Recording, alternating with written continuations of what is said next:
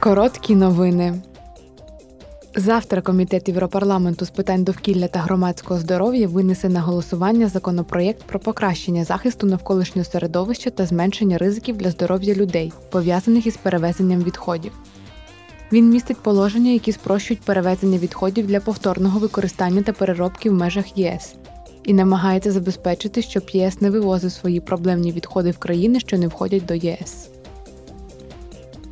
Також завтра Комітет Європарламенту з конституційних питань ухвалить низку пропозицій щодо зміцнення права громадян ЄС голосувати та бути кандидатами на виборах до Європейського парламенту, якщо вони проживають в іншій країні ЄС, ніж країна їхнього походження.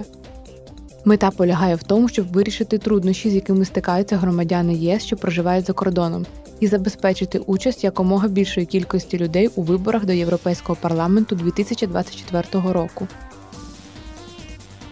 Вчора Комітет Європарламенту з питань громадянських свобод, юстиції та внутрішніх справ і Комітет з питань прав жінок і гендерної рівності організували спільні слухання щодо захисту біженців, які тікають від війни в Україні, від ризику стати жертвами торгівлі людьми та сексуального насильства.